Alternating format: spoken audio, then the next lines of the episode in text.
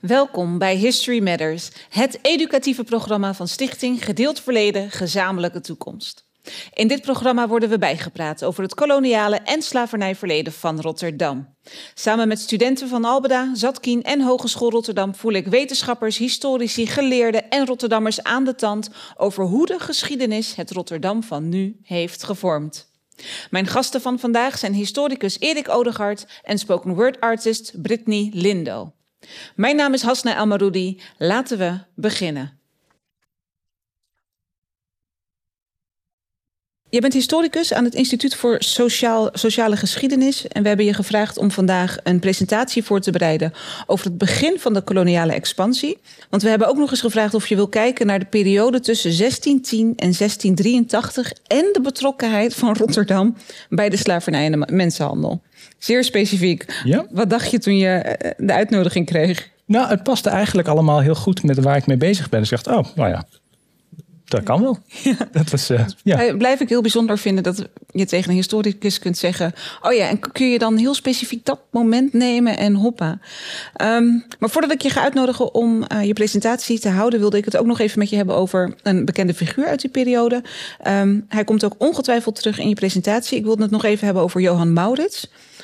Jij hebt onder, onderzoek gedaan naar de bestuurder. En hij stond toch wel een beetje te boek als een verlichte geest, waar ook de Brazilianen dol op waren. Um, maar in jouw onderzoek concludeer je dat daar ook een andere kant aan hem was. Ja, uh, wat je inderdaad veel ziet, is dat hij wordt beschreven als een mecenas van kunst. Hij is gouverneur-generaal in Nederlands-Brazilië in de jaren 30, jaren 40 van de 17e eeuw. En hij neemt een hele serie schilders mee. En het is vooral dat aspect wat je heel veel terugziet in nou ja, de nu wat oudere literatuur. En dan lijkt het, nou, dan is hij wel omschreven als een verlicht vorst mm. in de tropen. Maar hij is ook gouverneur-generaal van een kolonie die helemaal draait op de verbouw van suiker met onvrije arbeid. Slaafgemaakte Afrikanen. En als je kijkt naar zijn persoonlijke betrokkenheid daarbij, dan zie je ook dat hij ook op eigen persoonlijke titel mensen verhandelt, daar geld mee verdient. Um, diplomatieke giften van mensen ontvangt van koninkrijken in Afrika. En dat gaat ook allemaal in zijn eigen, verdwijnt in zijn eigen zakken. Dus en het interessante, tenminste voor mij vond ik het interessant dat het, het is niet heel moeilijk om die bronnen te vinden, om mm. daar de gegevens van te vinden. Het is gewoon iets wat waar nog niet naar gekeken was, omdat men graag het beeld toch wil houden van, nou ja, dit is de goede gouverneur en dan kunnen we mooi contrasteren met Jan Pieterszoon Koen in Azië. Nou, dat is de, de slechte mm. genius van de Nederlandse expansie, maar je hebt ook mensen als Johan Maurits, maar ja, daar zit dus wel een uh, keerzijde aan. Maar als er dan een keerzijde aan zat, waarom wilde men dan toch juist de goede kant belichten? Je zou zeggen, geschiedschrijving gaat toch ook om het vertellen van het hele verhaal? Nou ja, dat is dus wat ik en een collega die daar een artikel over hebben geschreven ook zeiden: van je kan zijn functioneren in Brazilië. En ook dat mecenaat van kunsten kan je niet begrijpen als je niet ook kijkt naar het feit dat hij uh, hier heel veel geld mee verdient. En dat stelt hem in staat om zijn andere activiteiten te ontplooien. Dus het is ook niet een kwestie van we gaan nu alleen maar naar hier naar kijken en niet maar naar andere zaken. Maar je kan eigenlijk zijn functioneren pas begrijpen als je dit ook uh, meeneemt. Ja. En dat is wel een heel belangrijk deel van zijn functioneren, denk ik. Helder, dankjewel. De floor is yours. Dames en heren, graag een warm applaus. Nou, goedenavond allemaal. Toch een goed uh, applaus met een klein comité. Als we denken aan Nederlandse expansie en Nederlandse betrokkenheid bij slavernij en mensenhandel in het Atlantisch gebied, dan denken we, denk ik, toch vooral aan Suriname als plantagekolonie in de 18e en de 19e eeuw. Of aan de rol van Curaçao als entrepot voor mensenhandel van uit Afrika naar vooral de Spaanse kolonies in Zuid-Amerika. Tegenwoordig, als we kijken naar uh, ook discussies die in de Verenigde Staten uh, plaatsvinden, denken we misschien aan de rol van een Engelse kaper met een Nederlandse kaperbrief, die in 1619 de eerste Afrikanen naar Virginia bracht.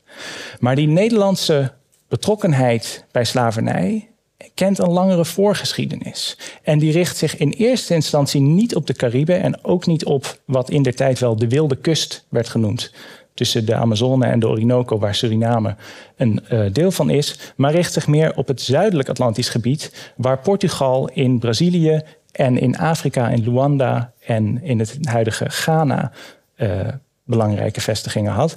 En dat gaat terug tot. Shit, ga ik eentje te ver. Dit is een akte van een scheepsverzekering met een arbitrage van een zaak die diende in Amsterdam in 1598. Ehm, wat hier is gebeurd, dit is een verzekeringsakte voor de schepen De Hopen en de Sint-Pieter, die een verzekering uh, namen voor een reis naar Portugal, Cabo Verde, Guinea, uh, Angola en de West-Indiën. Dat is de hele nieuwe wereld. Uh, wat hier gebeurde is dat het schip eenmaal in Luanda aangekomen, lading begon in te nemen voor de nieuwe wereld. De bemanning van het Nederlandse schip werd een beetje ongemakkelijk omdat ze het idee hadden dat de Portugese gouverneur het schip uh, in zou nemen, omdat officieel Nederlandse handel in Portugese kolonies verboden was, maar daar valt meestal wel een mouw aan te, te, passen. En misschien zie je hier al in de marge staan, er staat de kleine frase zwarte slaven. Uh, de bemanning slaat aan het muiten, neemt het schip mee terug naar Nederland en laat de kooplui met de ingekochte handelswaar achter. Volgens de reders in Nederland hoorde tot die handelswaar ook een aantal slaafgemaakte Afrikanen. En zij wilden dat de verzekeraars hen daarvoor zou vergoeden. De verzekeraars zeiden, ja, dat gaan we mooi niet doen, want je hebt nooit in je akte gezegd dat je mensenhandel zou gaan doen, dus dat valt mooi niet onder de polis. De verzekeraars kregen gelijk, maar dit laat zien, dit soort zaken zie je incidenteel in de bronnen voorkomen, dat er al vanaf het eind van de 16e eeuw, als suikercultivatie in Portugees Brazilië een hoge vlucht neemt, dat er dan al een betrokkenheid is van vooral Nederlandse reders met vooral dan slavenhandel. Als in 1621 de West-Indische Compagnie wordt opgericht, die ook aan de Mazen in Dordrecht, Delft en Rotterdam, in die volgorde van belangrijkheid wel, Rotterdam is de kleinste speler van de drie, uh, een kamer krijgt, wordt gekeken naar manieren hoe het enorme aandelenkapitaal van bijna 7,5 miljoen gulden effectief kan worden ingezet. En het vergaren van het kapitaal duurt een aantal jaar. In 1623 wordt in een vergadering van de Staten-Generaal een voordracht gehouden door Andries Moerbeek, die later ook in druk verscheen, die je hier dan ziet, de redenen waarom de West-Indische Compagnie dient te trachten het land van Brazilia te veroveren. En dit is eigenlijk de, het masterplan van, van de WEC, wat later ook wel het grote zijn wordt genoemd. De WEC zou moeten proberen om de Portugese kolonie in Brazilië te veroveren en de Portugese steunpunten aan de Afrikaanse kant van de Atlantische Oceaan. Dus vooral het kasteel Elmina uh, uh, aan de Goudkust, tegenwoordig Ghana, en Luanda in Angola. Want vanuit vooral Luanda, in mindere mate Elmina in deze periode, werden slaafgemaakte Afrikanen naar Brazilië verscheept om daar in de suikerrietvelden uh, te werken. De redenen waarom men laat zien dat men in Nederland ook op officieel niveau, buiten die groep van reders die hier al decennia bij betrokken was, heel goed op de hoogte was van het systeem wat de Portugezen hadden opgebouwd. En het grote zijn is dan ook het plan om zo intact mogelijk dit hele systeem over te nemen. Moerbeek vertelde ook dat handel in mensen niet alleen noodzakelijk was om suiker in Brazilië te kunnen verbouwen, maar dat het ook nog eens heel winstgevend was. Dus op het moment dat in 1624 een eerste poging, die mislukt een beetje sneu een jaar later, maar dan opnieuw 1630 aanval op het noordoosten van Brazilië, waar hier mooie nieuwsprent, uh, bedrijfspropaganda van de West-Indische Compagnie overigens, uh, plaatsvindt, weten de bewindhebbers heel goed dat als je Brazilië als suikerproducerende kolonie over wil nemen, dat dat betekent dat je je bezig gaat houden met slavernij. Het is niet een kwestie van men komt in Brazilië en dan komt men erachter dat dit gebeurt. Dit is het hele plan. Een aantal jaar later, dus 1630, wordt uh, Recife en Olinda, hoofdsteden van de, hoofdstad van het, het meest rijke suikerproducerende gebied, veroverd. Het duurt wel een aantal jaar voordat de WC daar een beetje goed grip op krijgt. Vanaf 1636, 1637 zie je dat de suikermolens weer in bedrijf komen. En dan worden ook aan de andere kant van de oceaan belangrijke steunpunten veroverd. Dus Elmina, hier een kaart van de belegering. Je ziet hier nog net de Nederlandse belegeringsbatterij op de heuvel ernaast. En Luanda in Angola. En vooral Luanda is voor Brazilië van heel groot belang. Als we ook, ik denk, als we nu denken aan Nederlandse slavenhandel, denken we in de eerste plaats toch vooral aan Elmina als plek waar mensen aan boord van schepen werden gebracht. Voor Brazilië is Luanda veel belangrijker. Portugese planters in Brazilië hadden het, het vooroordeel, maar dat is een wel heel belangrijk vooroordeel, dat mensen die uit Angola werden aangevoerd. Uh, meer gedwee zouden zijn, zich makkelijker zouden schikken in hun lot. Dus er worden hogere prijzen betaald voor mensen die vanuit Luanda komen dan mensen die vanuit Elmina komen. Dus om planters in Brazilië tevreden te houden, moet je Angola hebben. Dit gaat overigens na een aantal jaar weer verloren. Je ziet dan ook dat vanaf de late jaren 1630 er ook een groep Nederlandse planters en Nederlandse suikermolen-eigenaren ontstaat in Brazilië. Dus we hebben nou, een afbeelding uh, Frans Post, een van de kunstenaars die Johan Maurits uh, meenam naar Brazilië van de suikerrietmolen. Dit is wel een heel interessant stuk. Um, visueel niet het meest aantrekkelijke stuk, denk ik. Uh, het is een inventaris van een Nederlandse, door een Nederlander in eigendom gehouden suikermolen. Uh, de molen Chao Bras, eigenaar Pieter Schif uit Dordrecht maakt, stelt na het verlies van Brazilië een hele inventaris op met alles wat hij verloren is. en hij benoemt daarbij ook de mensen die hij in eigendom had. En Unicum geeft daarbij aan van een aantal van hen met wat voor brandmerk zij waren gemerkt. Dus het opbouwen en het controleren van die suikerproducerende kolonie betekent ook dat er voor het eerst in het Nederlands-Atlantisch gebied een slavensamenleving wordt opgebouwd. Dus er komen regels van hoe kunnen eigenaars omgaan met de mensen die zij hebben gekocht. Brandmerken mag als je toestemming krijgt van de hoge regering in Brazilië. Um, maar ook vragen als um, kunnen slaven in rechtszaken getuigen tegen hun meesters, ja of nee? Uiteindelijk is dat dat kan, maar er zitten wel een aantal beperkingen aan. Dit is allemaal voor het eerst in de Nederlands-Atlantische wereld. Dit zijn ook de soort systemen die later in Suriname opnieuw moeten worden ingevoerd. Want dit soort wetgeving is nodig om dit systeem te kunnen draaien. Als we het dan over brandmerken hebben, nou, Johan Maurits werd nou even genoemd. Ik heb expres geen afbeelding van Johan Maurits erin gedaan, want ik gebruik altijd al genoeg afbeeldingen van Johan Maurits in mijn presentaties. Dit is een interessante afbeelding. Um, er is ook een schilderij van deze vrouw met het kind, van deze soort van uh, scène. Daaraan, daar heeft de vrouw geen brandmerk boven haar linkerborst. Het is een wat donker afbeelding. Als je het vergroot, dan zie je net een, een J, een I en een M soort van in een monogram door elkaar gevlochten.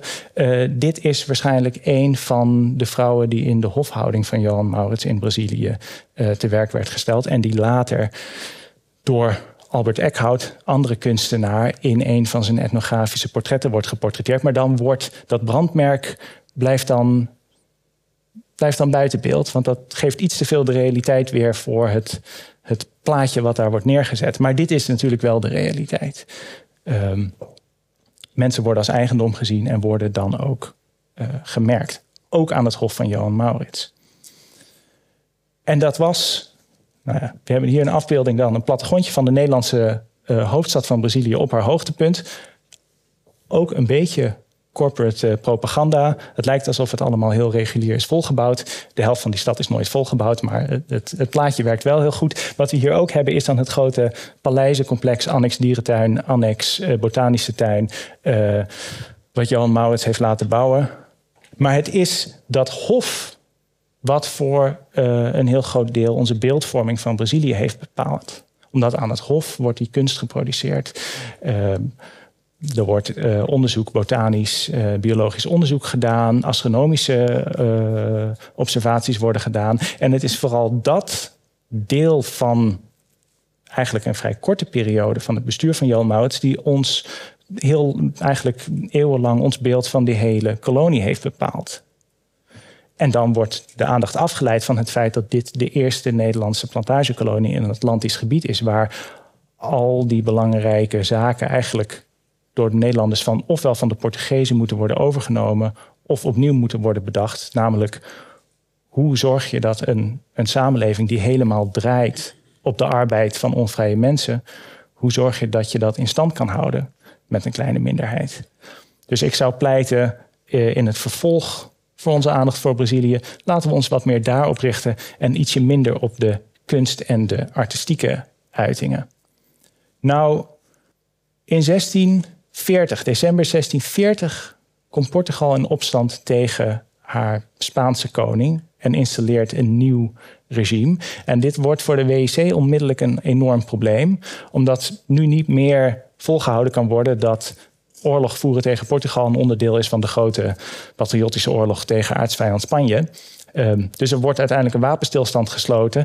Maar in 1645 komen de Portugese planters in Brazilië in opstand tegen de Nederlanders. En dan zie je dat eigenlijk heel snel binnen een half jaar de meeste, het meeste gebied verloren wordt.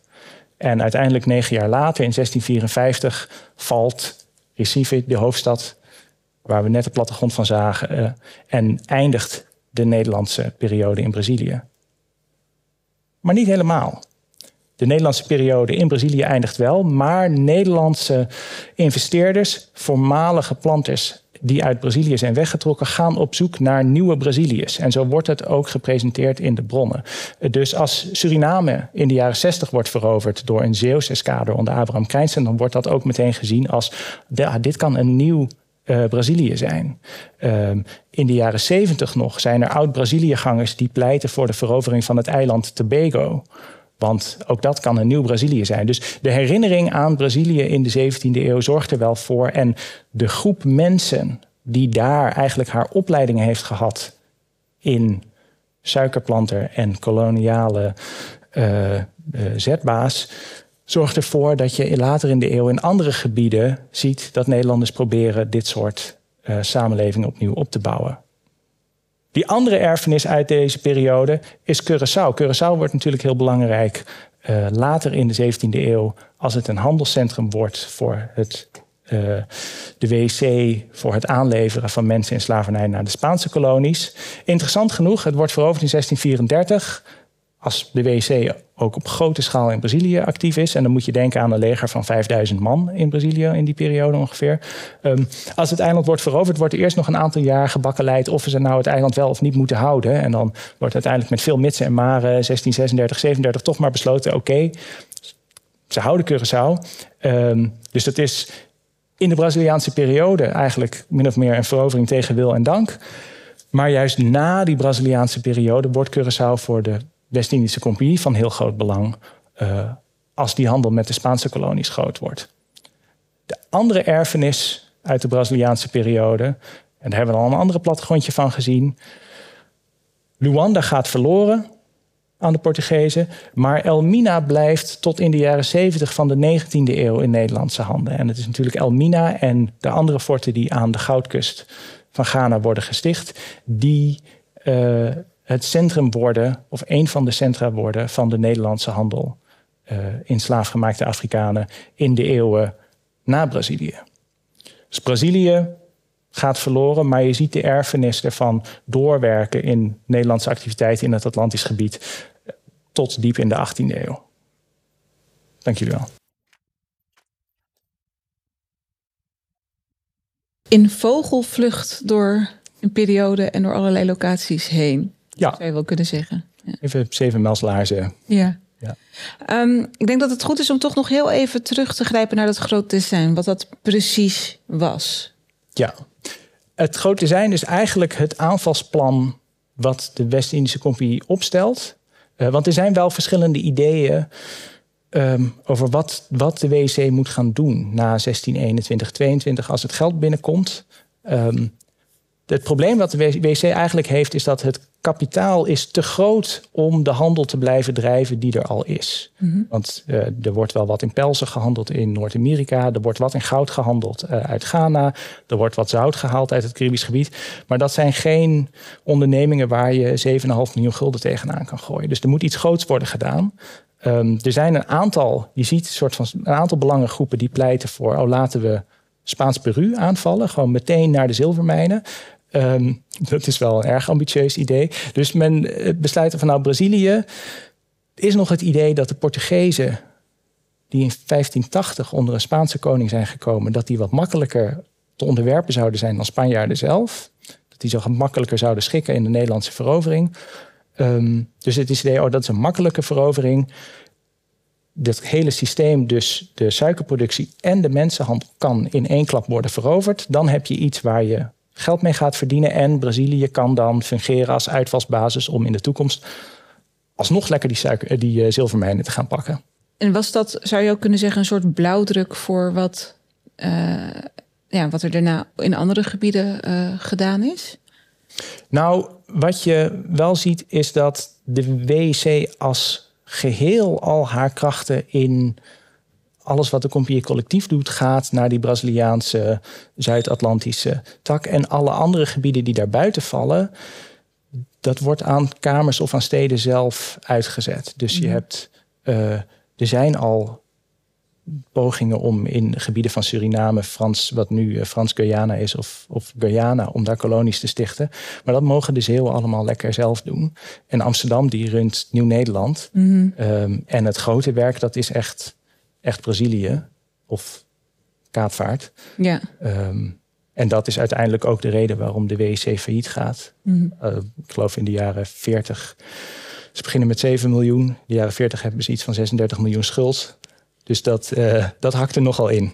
Hoe kom je aan zoveel schuld? Wat hebben ze gedaan? Is het... Nou, het, het is vooral de oorlog in Brazilië. Ja. Uh, dus er is een leger, er is er 25 jaar lang een leger wat op de been moet worden gehouden. Mhm. Dat varieert tussen de 2000 en de 6000 man. Ja. Uh, en alle voorraden komen uit Nederland. Dus er komt, ja. al het eten komt uit, uit Europa. Zelfs al het timmerhout en brandhout komt uit Europa. Mhm. Logistiek is een nachtmerrie, uh, maar dat kost klauwen met geld. Ja, ja helder. Um, Zoals ik in de inleiding ook al zei, um, werken we met History Matters samen met een groep studenten, uh, gastredacteuren van de Hogeschool Rotterdam van Albeda en Zatkien. En ter voorbereiding van dit programma ging Brianna samen met Open Rotterdam de straat op om te onderzoeken ook wat de Rotterdammers vinden en denken. En aan hen stelden we onder meer ook deze vraag. Um, en een hoop andere vragen. Laten we gaan kijken naar het filmpje. Wie was Piet Hein? A. Een spits van Feyenoord. B. Een zeeheld of C, een oorlogsmisdadiger? Ik denk een zeeheld. En wat nou als ik u vertel dat wij deze vraag van twee kanten kunnen bekijken? Dat is waar. Dus hij was en een zeeheld, maar hij heeft ook wel wat dingen verkeerd gedaan, waardoor hij ook als oorlogsmisdadiger gezien kan worden. Ik denk beide. Hij wordt gezegd als zeeheld en tegelijk was het een eh, piraat, dacht ik, op een bepaalde manier. Dus hij was een beetje ja. Een beetje boot, best of Ja, dat denk ik wel. Nederlands uh, heeft hem, uh, omdat hij natuurlijk de zilvervloot had, als een soort held. Maar het was natuurlijk een piraat. Een zeerover, eigenlijk. Mm, ik ga voor C. Waar waren de Nederlanders in de 17e eeuw het eerst? A. Suriname. B. Curaçao. C. Brazilië. Of D. Amerika? Oeh, dat is een moeilijke zeg. Dan vermoed ik Suriname. En wat nou als ik tegen u zeg dat het Brazilië was? Bent u door deze, deze antwoord verrast? Ja, heel erg. Ja, want ik had geen idee dat de Nederlanders ook in Brazilië uh, kolonisatie uh, hadden toegepast. Dat wist ik echt niet. We waren de allereerste in Brazilië. Serieus? Ja. Heb ik nooit geweten. We leren elke dag weer wat nieuws. Ja, heb ik nooit geweten, ja. Ik denk Curaçao. En als ik tegen jou zou zeggen dat het antwoord Brazilië is, zou het je heel erg verbazen? Ja, heel erg, ja. Ik ben niet heel goed in de geschiedenis. maar ik, ja, ik kan me voorstellen dat ze daar dachten van... hé, hey, we gaan daar uh, op zoek naar van alles. Brianna, jij bent vandaag ook um, de afgevaardigde namens alle andere studenten. Uh, er zijn helaas COVID-maatregelen waardoor we toch wat, met wat minder mensen hier bijeen zijn. Voordat je de vragen die jullie met elkaar hebben voorbereid uh, gaat stellen, ook aan Erik, wilde ik eerst weten hoe je het überhaupt vond om zo de straat op te gaan en de mensen allemaal uh, aan de tand te voelen over de geschiedenis. Ik vond het eerlijk gezegd heel spannend. Het was hartstikke leuk. Het was ook heel erg koud. Maar, maar het was echt leuk. Je, je leert samen wat nieuws. Mm -hmm. En dat is vooral wat ik uh, op straat heb gezien. Ja. En had je het idee dat. Um, mensen ook wel geïnteresseerd waren om meer te weten te komen ook? Zeker. En daarom heb ik ze ook ja, aangeraden om te komen kijken of uh, mm-hmm. even terug te kijken online. Leuk. Mooi. Dan wil ik je graag voorstellen dat je de vraag gaat stellen aan Erik. Mijn eerste vraag van de avond is: hoe zou u de rol van Johan, Johan Maurits omschrijven? Dat is meteen wel een goeie. Ehm, hij is gouverneur-generaal van Brazilië en dat maakt hem zowel militair als civiel het hoogste, uh, de hoogste gezaghebber in de kolonie. Um, wat ik denk wat heel interessant is vanuit het soort van bredere perspectief van Nederlandse koloniale geschiedenis, is dat hij ook een edelman is in Brazilië. En juist daarom kan hij die hofhouding opzetten en een beetje met zijn hoede schuiven. Soms is hij de gouverneur en soms is hij de graaf. Uh, en als graaf bindt hij eigenlijk die hele Portugese elite aan zijn hof, aan hem persoonlijk. En dan krijgt hij ook cadeaus in suiker kisten van mensen die zich vrijwillig belastingen opheffen, opleggen. En dat kan hij dan in zijn functie als, als gouverneur dan weer allemaal mooi naar zichzelf sluizen. Dus je, je ziet een soort van uh, petje of petje af. Uh, nu, is hij, nu is hij formeel in, in functie en nu is hij gewoon edelman en houdt hij hof. En iedereen mag gratis met hem mee eten. Op kosten van de wc. Uh, en daardoor kan hij nou ja, ook al die, die artistieke dingen gaan doen. Um, dus het is een, hij is in dienst van de compagnie, maar hij is ook wel echt zijn eigen ding aan het doen. Uh, en dat maakt hem als, als persoon om te bestuderen wel heel interessant, omdat het ook een beetje losgaat van het, van het oude, nou ja, wel achterhaalde idee van alle mensen die trouw in de koloniën de, de staat of de compagnie dienen. Hij, hij is echt daar voor zijn eigen, voor zijn eigen feestje. Ja, hij diende vooral ook zichzelf dus. Ja, ja, helder. ja zeker. Bestaan er misconcepties over de rol van Brazilië in het koloniale project? Oeh, dat is denk ik wel een moeilijke. Dat is, heb ik, ja, dat is een moeilijk. Ik denk, en dat hoor je soms nog wel, ik denk tegenwoordig wel minder. Um, ik denk wat ik op een gegeven moment ook noemde van het slavernij overkomt de WC niet als ze besluiten Brazilië te veroveren. Het is niet een verrassing dat Brazilië wordt veroverd. En dan dat ze dan achterkomen van, oh jee, uh, alle suiker wordt verbouwd door, door uh, onvrije mensen. Men weet dat heel goed. Dit is het hele plan. Ik denk dat je dat, dat zie je in oudere, oudere literatuur, zie je dat soms nog wel eens. Alsof het dan wordt gezegd van, oh, uh, men veroverde een gedeelte van Brazilië. Toen kwamen ze erachter dat het allemaal op slavernij draaide. En toen hadden ze geen keuze en toen moesten ze wel uh, het, het is een gek. Ik denk dat, dat dat een heel belangrijk punt is. Dat je hier heel duidelijk kan zien van dit is een keuze vanaf het begin af aan om te proberen die, dat systeem zo intact mogelijk te veroveren. En het is een heel bewuste en weloverwogen keuze om uh, uh, mensenhandel uh, te doen en om mensen in slavernij te houden. Zijn daarmee je vragen beantwoord? Jazeker. Ja, mooi. Erik, mag ik jou heel erg bedanken uh, dan voor je komst. Ik zou zeggen, blijf vooral lekker zitten, uh, want we zijn nog zeker niet klaar. Um, maar het is nu de hoogste tijd om te gaan luisteren naar niemand minder dan Brittany Lindo. Brittany Lindo is storyteller. In haar werk spreekt ze veel over gelijkheid, over antiracisme, maar ook over zelfexpressie. Ze houdt zich bezig met haar roots, de geschiedenis, maar ook met haar persoonlijke band met het slavernijverleden. Mag ik een warm applaus voor Brittany Lindo? Leegte. Dat is wat ik voel als het verleden aan mijn kust aanspoelt. Ik verdrink in de eindeloze mogelijkheden die er hadden kunnen zijn als de witte man niet gretig was om zijn moraliteit in te wisselen voor het hebben van de grootste heerschappij. En ik weet het. Ik spreek mezelf tegen wanneer ik het heb over leegte en voelen in dezelfde context. Nee, zie het niet als leegte, zoals de absentie van alles. Ik word eerder overspoeld door de leegte zoals een verdoving die pijn geen ruimte geeft. Mijn geschiedenis. Alles is uitgewist. Soms vraag ik me af of ik nog besta als mijn verleden nergens te vinden is.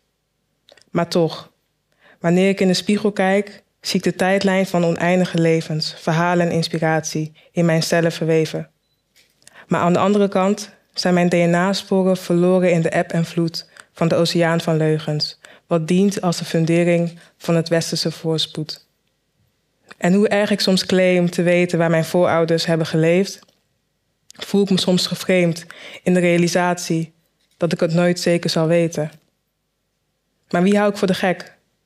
Hoe ik mij geframed voel in de kaders van mijn uitgewiste verleden, voel ik mij nog gemener wanneer ik vol enthousiasme spreek dat mijn voorouders op de Antillen hebben geleefd en daar vandaan komen.